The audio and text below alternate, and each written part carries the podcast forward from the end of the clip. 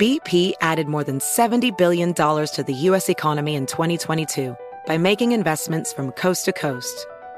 Investments like building charging hubs for fleets of electric buses in California and starting up new infrastructure in the Gulf of Mexico. It's and, not or. See what doing both means for energy nationwide at bp.com slash investing in America. An incredibly deep voice doesn't sell B2B. And advertising on the wrong platform doesn't sell B2B either. That's why if you're a B2B marketer, you should use LinkedIn ads. With LinkedIn ads, you'll be able to target over 70 million decision makers all in one place. No deep voice required. Get started today and see why LinkedIn is the place to be to be. We'll even give you a $100 credit on your next campaign. Go to linkedin.com slash customer to claim your credit. Terms and conditions apply. Are you ready to move your career forward? Make your comeback with Purdue Global and get college credit for your work, school life, or military experiences. With these credits, you may have already completed up to 75% of your undergraduate degree. You've worked hard to get where you are. It's time to get the recognition you deserve and earn a degree you'll be proud of, one that employers will trust and respect. When you take the next step in your life and career, make it count with Purdue Global, Purdue's online university for working adults. Start your comeback at purdueglobal.edu. All right. If you're struggling to grow on social media, this one analogy will change the entire game for you. So we're going to hit on this, this example a little harder. In the last episode, I shared an example from George Gammon and he said, look, he's a YouTuber. He's like, at the end of the day, if you want to grow on YouTube, you have to think that you're an employee of the platform, meaning that you have to post consistently. You have to post good content, right? And you can't talk about like different things, right? And usually the audition period could be anywhere from a couple months if you're going hard, or it could be like a year or so, right? But this analogy applies to every single channel. Yes, and what people end up thinking is, oh, I'm on these platforms. The social networks should love me. They should appreciate me. Without me, they don't have the content. Well, that kind of attitude will not get you the views. Remember, they're the ones holding the power. If you look at their stock prices, Facebook is a massive company that generates over I don't know what they generate in revenue now, but it's probably over 100 billion a year, maybe a little bit less. Um, either way, they're massive. If you look at Google, trillion plus dollar company, even with a recent stock uh, decline. If you look at you know Microsoft, which runs Bing, they don't really have any social network though um, but they're still a massive company. If you look at X, you know, they're publicly traded. Elon does what's best for X. If you look at TikTok, they do what's best for them. You're working for them. You're not really working for, they're not working for you. And people get that wrong, in which, like, oh, I put content on the social web. I should just get traffic. They should appreciate it. It doesn't work that way.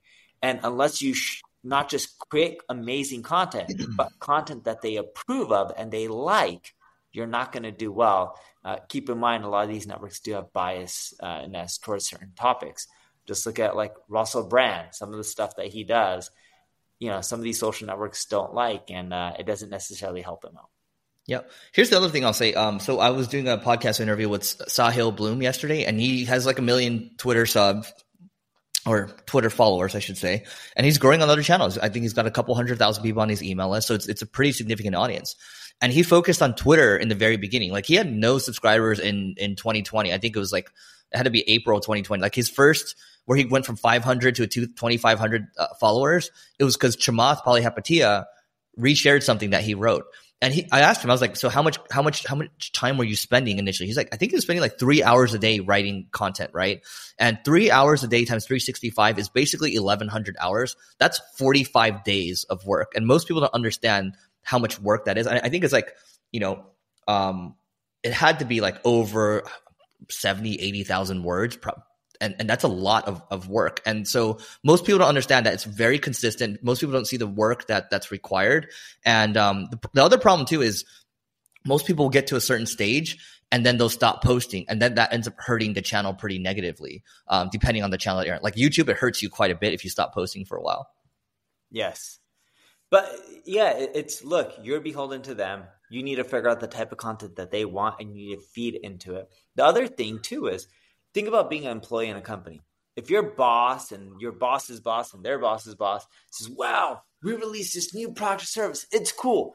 It doesn't matter what you think about it, they want it out there and they want people using it. So when social network releases something new, whether you like that feature or not, push it, leverage it, you'll get more play. And the reason being is they want you to use it and they want to encourage everyone to use it.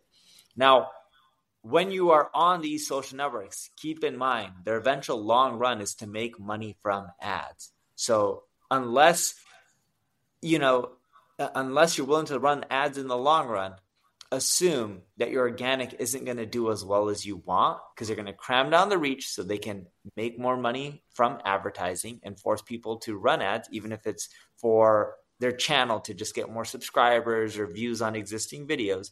But you got to end up playing into what they want. You know, if they want more ad revenue, you got to figure out how to end up leveraging the ads and making it work for you. And you can get creative. For example, Russell Brunson, who runs ClickFunnels, back in the day figured out how to make his ads profitable on the social web. And what he did is he pushed advertising to a podcast and he would give you like free headphones and all Oh, yeah, yeah, yeah. And he did that to boost up his follower accounts, boost up his podcast followers. And then from there, he would sell you from all his channels on ClickFunnels, and it ended up helping him build a company that generates over $100 million a year. That's not a traditional way of running advertising, but he played into what the social networks wanted and came up with a creative solution to generate revenue at the same time while building his followers. The final thing I'll say is this: you know, I, have tested different things on Twitter, for example, like you can outsource your writing, you can have ghostwriters. Um, it's when you're doing that, sure, you might get a lot of reach, but what's the what's you got to think about if you're going to be a if you're going to be creating content, you got to think about what's unique to you. What experiences can you share? What stories can you share? What data can you share? And ultimately, that's something that you can compound on. Because if you're going to rely on ghostwriters, you're not able to actually compound on something great and you're going to be reliant on them forever. And also, they're going to be saying things that you might not necessarily agree with, right? And so it's worth it to put in the time. It's worth it to be consistent. I would say if you're to start from scratch, be a good employee for one channel. Don't try to be an employee of multiple channels to start. Figure out one and then you can scale it. Cool. Well, that's it for this episode. Make sure you rate, review the episode. We really appreciate it. Thank you for your time, and we'll see you tomorrow. Infiniti presents a new chapter in luxury, the premiere of the all new 2025 Infiniti QX80, live March 20th from the edge at Hudson Yards in New York City featuring a performance by Jon Batiste. The all-new 2025 Infiniti QX80 is an SUV designed to help every passenger feel just right. Be the first to see it March 20th at 7 p.m. Eastern, only on iHeartRadio's YouTube channel. Save the date at new-QX80.com. Don't miss it. 2025 QX80 coming this summer. Did you know that most salads travel over 2,000 miles to reach your plate? But not with 80 Acres Farms. Their crisp salad greens and herbs are food less traveled going from farm to store in days, not weeks. They stay fresher for longer in your fridge. My salad lasts all week long, which means less food waste and easy meal planning. Oh, and did I mention there's no need to wash these greens? Because 80 Acres Farms uses zero pesticides. Visit 80acresfarms.com to learn more and find their salads and salad kits at your local Harris Teeter. CareerBuilder is made for people who have that thing. You know, those superpowers that make you good at your job, the skills you bring to work. And CareerBuilder knows those skills make you right for other jobs too. Higher paying jobs with benefits, jobs you never thought of trying. Are you a people person? Work from home as a customer service rep. Are you organized and like driving? Become a delivery driver. You have the skills it takes, and CareerBuilder.com has the jobs to get you hired fast. Visit CareerBuilder.com.